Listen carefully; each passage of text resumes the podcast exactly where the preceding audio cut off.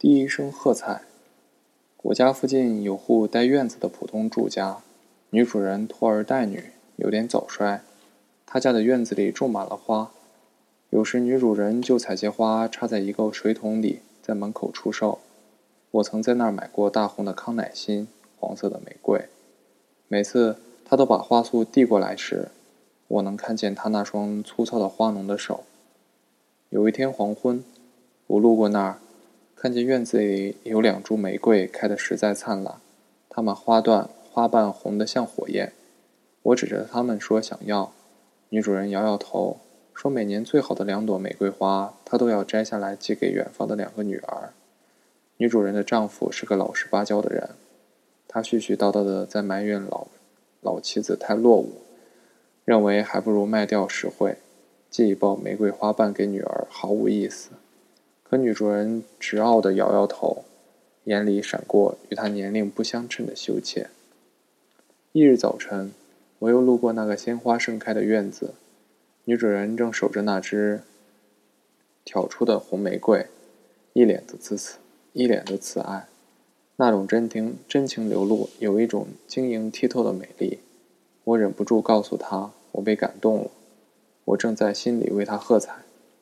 女主人很吃惊。微微开启的唇中没有说出一个字，连老花镜滑下来时也没有发现。然后他再见我的时候，眼里充满亲切的神情。有一次，他一定要送我一支黄玫瑰，说从来没有人这么说过我。我回家把玫瑰数了数，一共十朵。我把其中的一朵送给楼下最漂亮的女孩，剩余九朵插入花瓶。那九朵玫瑰玫瑰代表着我内心的期盼。让我们每个人在生活中都有地久天长的喝彩声，因为我深知每一声喝彩对一个人意味着什么。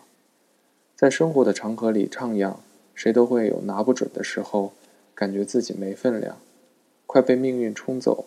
若是此刻传来一个振奋的声音，也许这个人就会成为一座大山。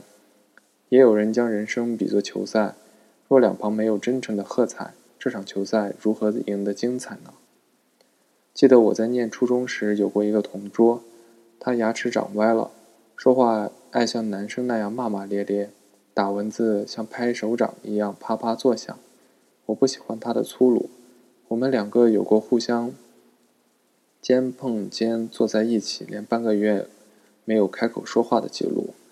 这一次作文批评中，我的一篇精心之作没评上奖。名落孙山，我为此心灰意冷，带着一种挫折感，把那篇文章撕成碎片。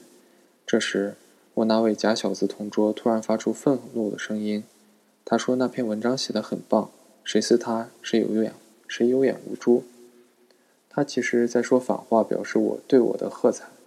那是我写作生涯中第一位喝彩者，那一声叫好等于拉了我一把。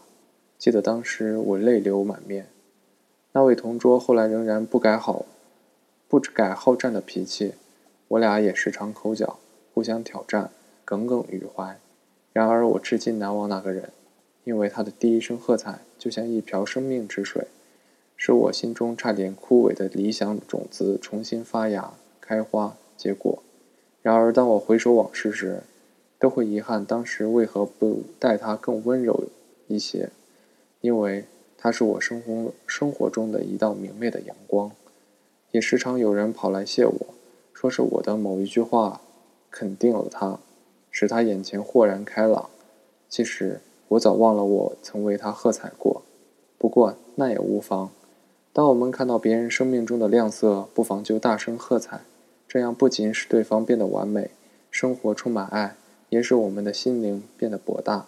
因为只有真诚而热忱的人。才会由衷的为别人喝彩。